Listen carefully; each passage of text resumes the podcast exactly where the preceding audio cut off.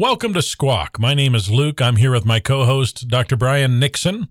And we missed him in the studio last week, but he is back with us, and we're grateful for that.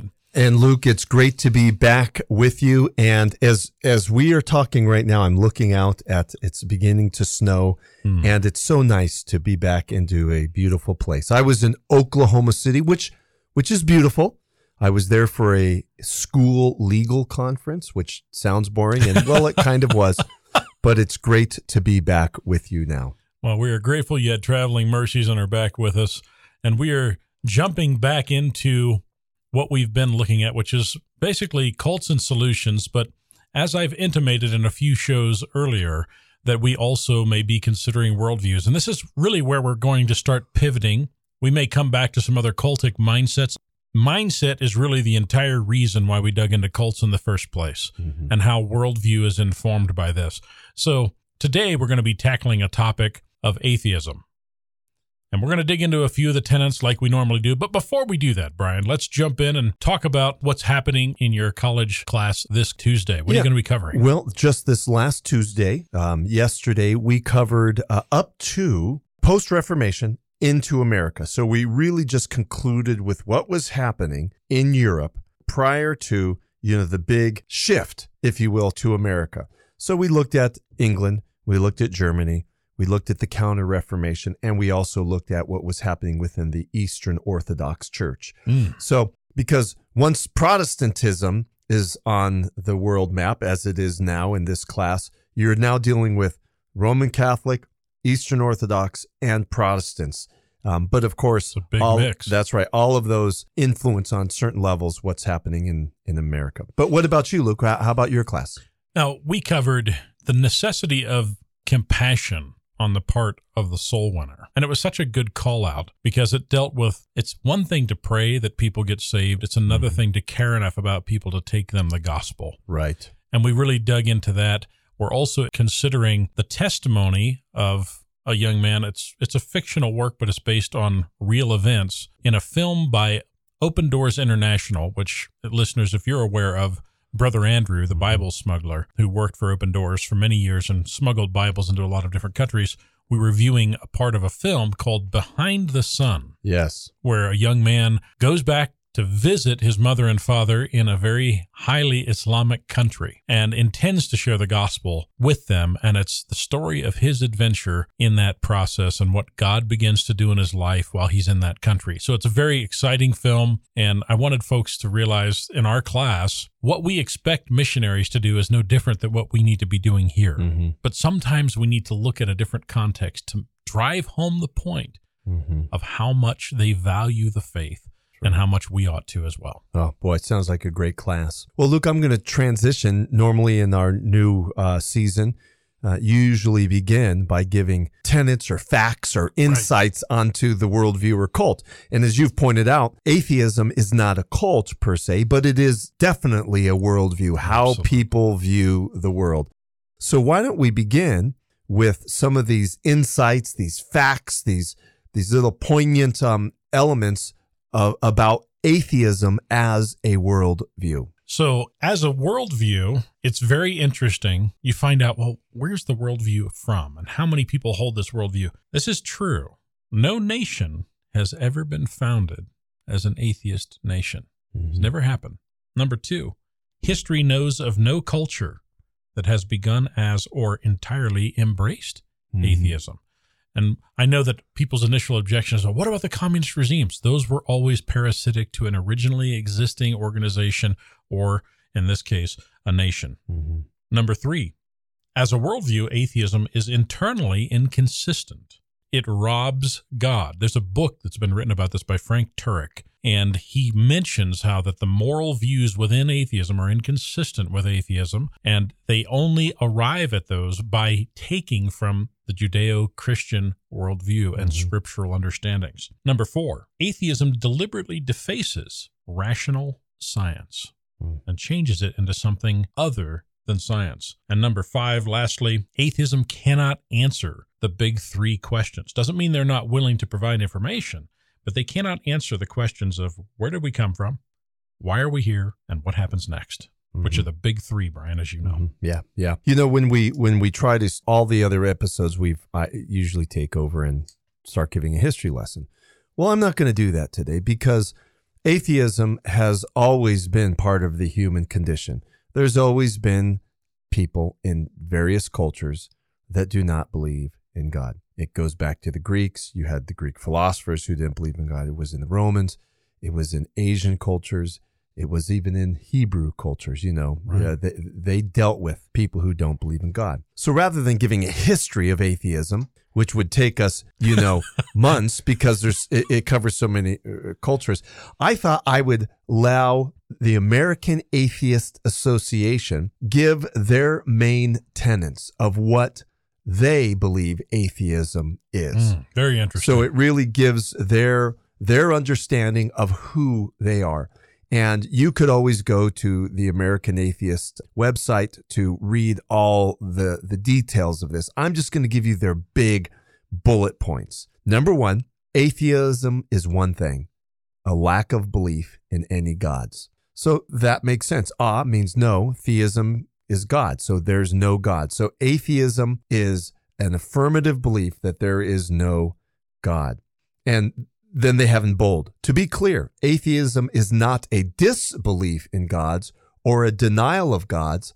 It is a lack of belief in gods. Number two, atheism is not a belief system, nor is it a religion. So they want to buffer this by saying agnostic isn't just a weaker version of being an atheist. It answers a different question. Atheism is about what you believe. Agnosticism is about what you know. So they differentiate between what an atheist is and what an agnostic is. So that's their second major tenet. Third is not all non-religious people are atheists, but what they're the, the underscore there or the subpoint is if you lack an active belief in gods, you are an atheist. So they they're they're basically saying you may be an atheist and you just don't know it. That's what they're saying. And then the final major point they make in who they are is all atheists are different. And then their subpoint would be atheists come in a variety of shapes, colors, beliefs, convictions, and backgrounds. We are as unique as our fingerprints. And then they they kind of preface all this by saying we have more than 230 affiliates and local partners nationwide and a broader community around the world. So what they're trying to say is atheism is live and well and it's growing. So Luke, with that as the background, with that as knowing what their major tenets, at least according to the American Atheist Association, why is it that you, Luke, are not an atheist? Why are you a theist, one who believes in God? Take it away. At the most basic level, of course, I do not, as they would say, lack a belief in gods Mm-hmm. as a concept. Now, that doesn't mean that I'm tacitly confessing that I'm a polytheist. Mm-hmm. But this language in particular, Brian, I want to just say something about it, is something that's been a recent adoption. Because it used to be that they do not believe in gods, but then they were caught in the juxtaposition created by their own nomenclature that said, we don't believe in gods. I'm like, well, how do you how do you say that it doesn't exist at the same time that you're acknowledging its existence by saying you don't believe in it? Mm-hmm. And so they're saying, well, now we're going to change the phrase. It's almost a distinction without a difference. We lack a belief in gods, as Mhm. opposed to trying to both confirm and deny the object at the same time. Whether or not they've truly succeeded in doing that is another thing altogether. The reason why I am not, and I think everyone has their own particular journey toward God, but there's a biblical reason why I'm not, and then there's also a personal reason why I'm not. So really, my story would be about how did I come to believe that the Bible's the Word of God? And I think that having done that, the rest of the question is answered. Having recognized the Bible to be what it was, and then believing what it says, the Bible assumes the existence of God. Mhm. The Bible denigrates those who refuse to acknowledge God, and it also condemns those who not only don't acknowledge Him, but intentionally try to suppress the truth that He's left in the world. And I know we touched on this on one of our previous podcasts. How do I know that God is good? Where we talked about the objective witness that's out there. Mm-hmm. And honestly, I don't think that there's a way to conclude that there's not a God unless someone has come to you and forwarded that proposition. Mm-hmm. The natural state that I found myself in, even though I was growing up in the church, but when I was left to myself and I'm observing nature and I'm just enjoying what children generally enjoy, is that there was constantly an understanding that I wasn't alone in this world. Mm-hmm. And while I may not have recognized that very early on, it's instrumental in what led me to try to identify what that was all about. Right.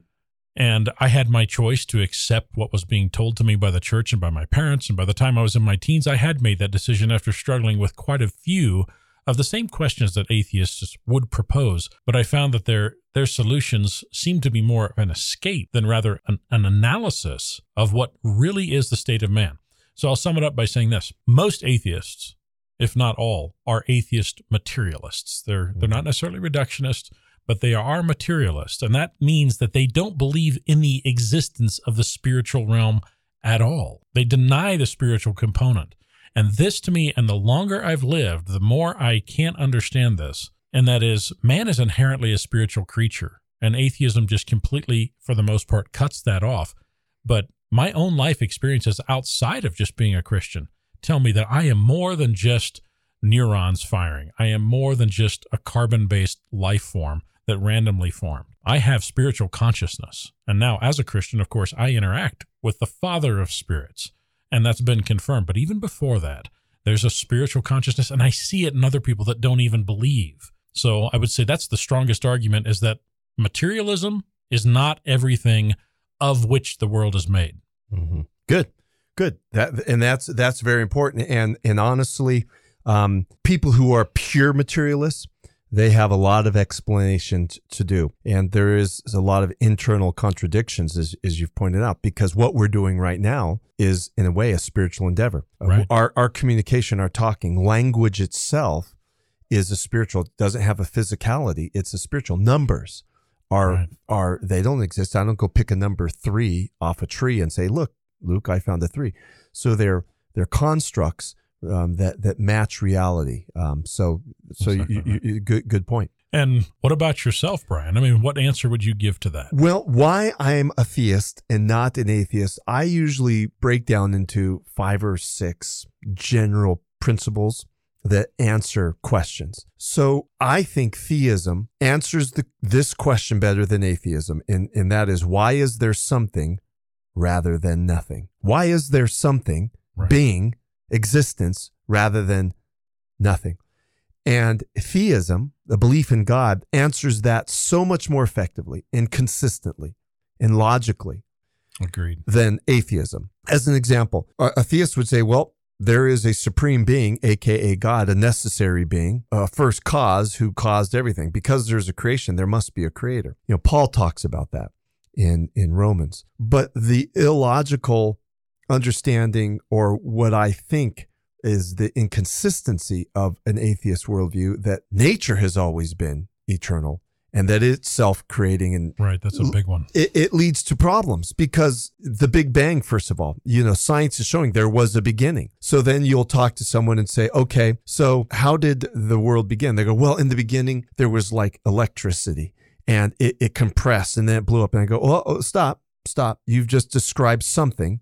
Hmm Tell me how nothing created something. Exactly. Well, okay, you're right. So there wasn't electricity. There were laws that governed the universe, and then they those laws by chance and chaos just came together. I go, stop, stop, stop. Laws are something. They're metaphysical. They're beyond. They're beyond the physical. They're spiritual, if you will. But but they're something. So tell me how the earth and the world was created without laws. Oh yeah, you're right. And then they keep going. So th- they can't. They can't go back. And so then you do you know semantics of trying to say well the earth the big bang was really you know it imploded and then it exploded again but it's always been there. But then you have the major major problem of where did space time come from? That's something. And if it's always eternal did it eternally make itself? You you get the point this isn't a philosophy class this isn't even a theology class but i think theism answers the question better. Why is there something rather than nothing? Number two, why is there life and not non life? I think theism answers that question better than atheism. So Agreed. the the general, you know, line that we're taught in in school is that, you know, chance, evolution, and so on and so forth. Nowhere does it adequately explain in the phylogenetic tree or anywhere else. And again, I taught science for many, many years in high school and junior high. Nowhere in the phylogenetic tree or in, in an understanding of classical Darwinian evolution does it explain how non life became life Exactly right. because there really isn't a rational explanation for it. And two two things on that, Brian. They and Darwin changed this multiple times Mhm. through his editions on Origin of the Species. That's the first thing. And then finally, the Miller Urey experiments that tried to emulate mm-hmm. Darwin's proposed primordial pond have been proven abject failures. Right. And we're not just talking about the, the ones that were in the 50s and 60s. We're talking, they redid those experiments Right. with better materials, and they were even worse than the first ones to try to show or to emulate this life Right. from non life. Yeah, and in in the whole argument of a, of evolution, you know, we've we've addressed it on some of the podcasts in a smaller on a Right. smaller level, but I think theism of a personal God who is alive and active, imbuing or giving life to his creation is a better explanation than trying to say, well, how how did it happen? You know, and I could be misquoting it him, um, but Stephen Jay Gould, who was a Mhm. brilliant scientist, brilliant scientist, and he realized that there was a major issue here. So he he would always um, uh, coin the hopeful white monster. Just somewhere in time, this this creature just became, and it's like wow, it takes more faith to believe that chance and all of these other things just happen to so create this hopeful white monster, as opposed to believing that there's a personal God you know, behind this fabric of the universe who was given life. But that's two. Number three, why is there consciousness versus unconsciousness? If there is life, why am I able to have consciousness to the level and to the effect that I have as opposed to other beings that are living? Right. And and as you pointed out at the top, this consciousness has connections to the spiritual realm. Why are we conscious of things that are beyond just the material? Exactly. So consciousness is a very important thing. And, and I've been to lectures where people have tried to explain it and I've read books. I've read Daniel Dennett's book and I went to a lecture by him. And I'll just tell you right now, I feel they're inadequate arguments. Agreed. To, to me, it makes more sense that a conscious God, you know, being gave consciousness so we can have that consciousness of God. And of course, biblically, we're made in the image of God. And so we are part mind, part soul, and part body. And so our mind, our soul has that ability to, to communicate with God. Number four, I think there's really good rational arguments for God's existence. And I'm not going to get into them all today. Our listeners could, you know, do a deep dive, but the ontological argument, the argument from being, the cosmological argument, and then of course the moral argument. And there's other arguments out there, but those are the three strongest, and particularly the ontological argument. One of my mental heroes is a guy by the name of Kurt Gödel. And Gödel was an Austria-German logician and mathematician. And he never published it in his lifetime, but he did a logical argument for God's existence that recent German scientists have proven to be 100% accurate. So his argument is 100% accurate. Doesn't mean that there's God, but what it's saying is there is logical, rational reasons to believe in God. And then five, I would say, and you alluded to this, the historical evidence, the, the historical evidence found in scripture, but specifically the historical evidence of Christ's life, death, and resurrection. You know, any way you, you try to look at it, try to erase Christ from history, it just doesn't make sense. And for a long times during the Enlightenment, people were trying to say Christ never existed. Then Albert Schweitzer came and said, now wait a minute. Let's look at this again and prove that no, Christ had to have existed based upon the evidence and everything else we have. And that has led many evidentialists to say, well, there is sufficient enough evidence that in a court of law, we could say that Christ lived, died, and at least rose again from the standpoint of how the gospels were, were done. One of my uh, mentors, John Warwick Montgomery has done extensive research in this, and others have really said, okay, in a court of law, would this stand the, the test? And they've they've shown that it would. And then finally, and you did say this specifically, is the reliability of the Bible. You know, the reliability of the Bible is another reason why I am a theist and not an atheist. The Bible over and over and over has demonstrated itself to be accurate, to be reliable, to be a great source of telling us that there is a God, which then leads to the final conclusion for both you and I, and for I think any theist, is where you have an experience with the God of the Bible. Yes. And and it's not just a historical evidence. It's not just that there's great arguments. It's not just answering the big questions of life that we both pose, but it's that we have experienced, that we've we've invited the God of the universe into our life. And so it's not just a mental proposition, it's it's a personal proposition. So those are some of the reasons why I am a theist and not an atheist. Or is there anything you would agree or disagree with, Luke? No, I think those all stand very strongly, and I like the clear order because of listeners particularly needing to know this is not just an irrational replacement for something that we're afraid of. And this is one of the arguments that's often used by this worldview is that Christianity is a crutch. Mm-hmm. And honestly, I don't know, I don't want to assume this on your part, but I do assume it generally. If atheism is true, if it were true, what legitimate reason would I have for disagreeing with it? Atheists will say that Christians have concocted their own fictional future, their own current purpose based on a religious construct that's nothing more than a man's fancy. But I can honestly say that that has absolutely nothing to do with my motivations for doing it. Mm-hmm. Like Christians are not lesser people that are motivated by fear who can't deal with reality. Mm-hmm. I have no reason to fear the idea that if this life was the only life that I have, that I just couldn't deal with that, right? I told my class the other night, I said, I don't think my life would really look a whole lot different, even if there wasn't a God. Mm-hmm. Because all of the things that you discover as a Christian about human virtue and human sinfulness, however you want to call it, deviant behavior, whatever the moral standard that gets put into place is, you derive more joy as an individual. You're more satisfied by living the type of life that God tells you is the best life to live than you do by the life that's proposed by atheists. And what's funny, and this is why atheists inevitably have to deal with moral questions, Mm-hmm. is well, if you're an atheist, then why do you do X, Y, Z? Right. Why are you a philanthropist? Why Yeah. are you? And it's like they cannot escape what human beings inevitably need in order to be satisfied. Yeah. And, that, you know, their questions, as you pointed out so clearly, Brian, they do not have adequate questions to why it is particularly that human beings need these things. And it's not, it's not even a cognitive need in that I had to construct it. It pours out of me. Right. It, and it's universal among human beings, which is why you've heard the statement, man is incurably religious. Mm-hmm. He must have this interaction. It's not just something he does because he's afraid. He must have it. It's existential. Right. Yeah. So true. And you know, I'll I'll use I'll I'll, I'll borrow a phrase from a, another mentor of mine, Norman Geisler.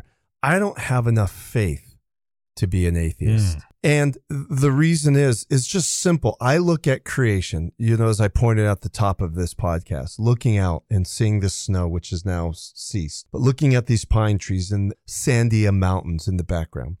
And just to sit and go, well, this just all happened by chance um, over over a billion year time frame. Just so happened everything happened. I, I don't have that type of faith because any logical person, any person with common sense Right. knows that this watch on my wrist didn't just happen. That a automobile that I will jump into, in my case, a truck, and drive home just didn't happen.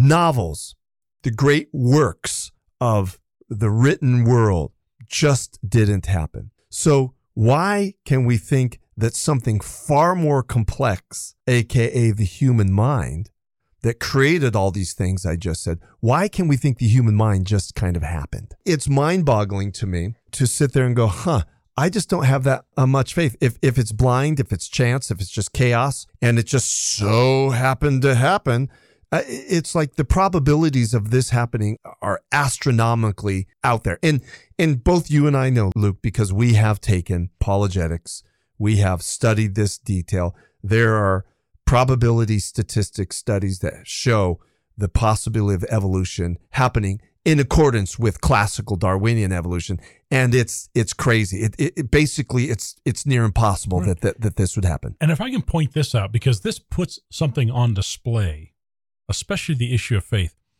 there are prophecies concerning Jesus Christ whose probability of fulfillment in any other venue are nearly impossible, mm-hmm. but they happened as historical facts. We've established that. The atheists that are so willing to believe things that are beyond basically two to the four or one times ten to the fortieth power, right? That's mm-hmm. the that is the threshold for impossibility effectively in mathematics or physics, wherever you want to take it. We're looking on sometimes of those improbabilities are in the hundreds of mm-hmm. powers. Mm-hmm. And so it's not even a close thing.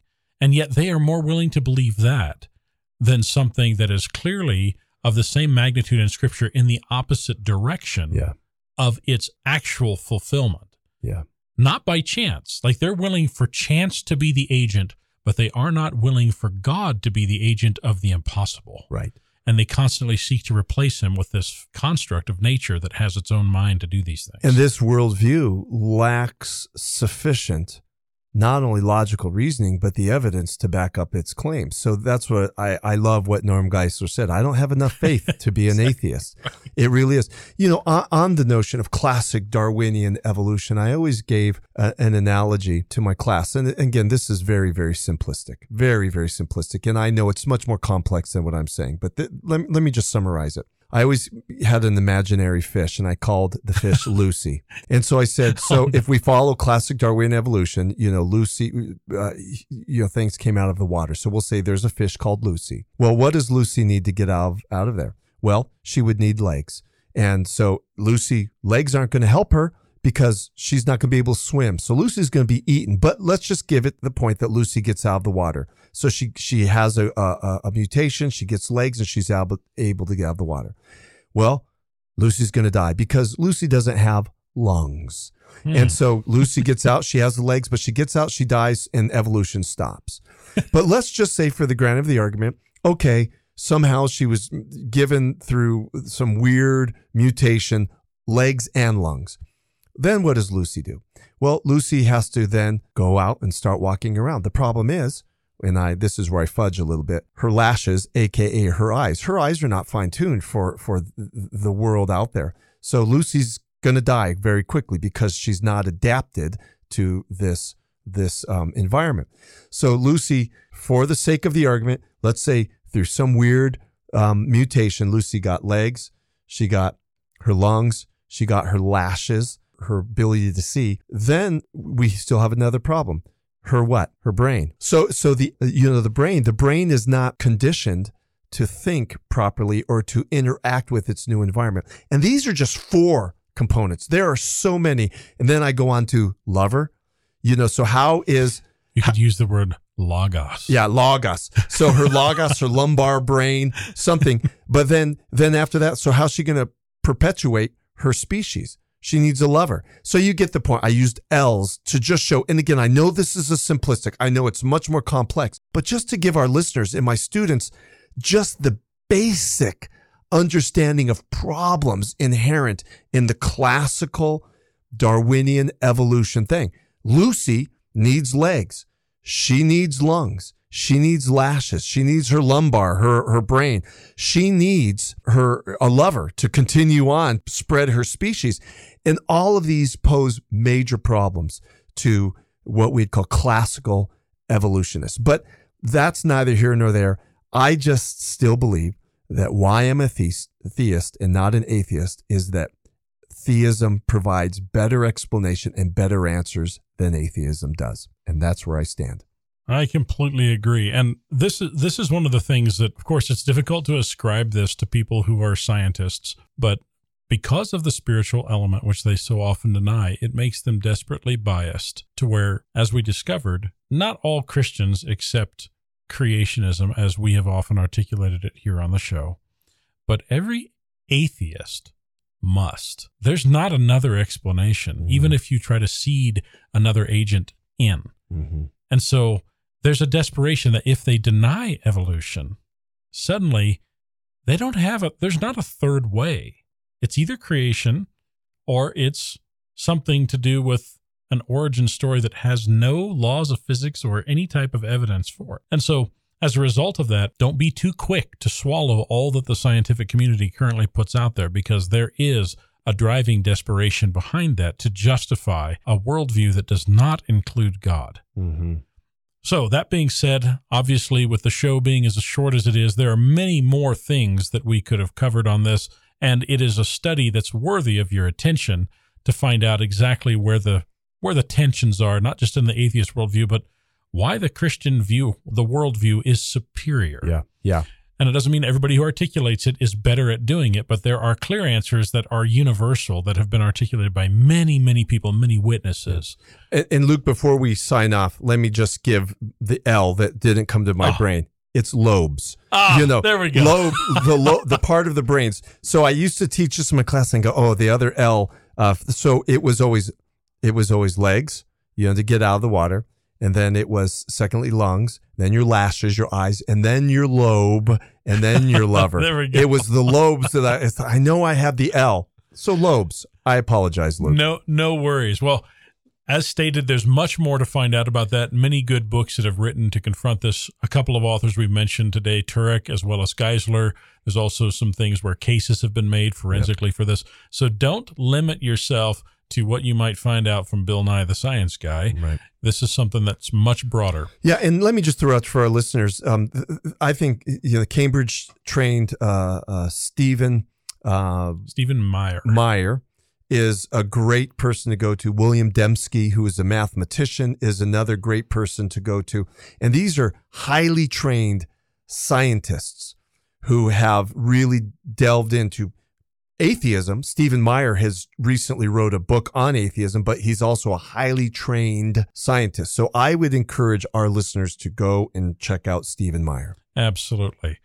So definitely appreciate everything you've contributed, Brian, and always, of course, appreciate pleasure. kinds of conversation. Well, we're going to go ahead and wrap up and move to our next episode, which is going to dig back into other worldviews and definitely appreciate your time and patience in listening to us. Again, my name's Luke. You've been listening to Squawk. And until next time, God bless.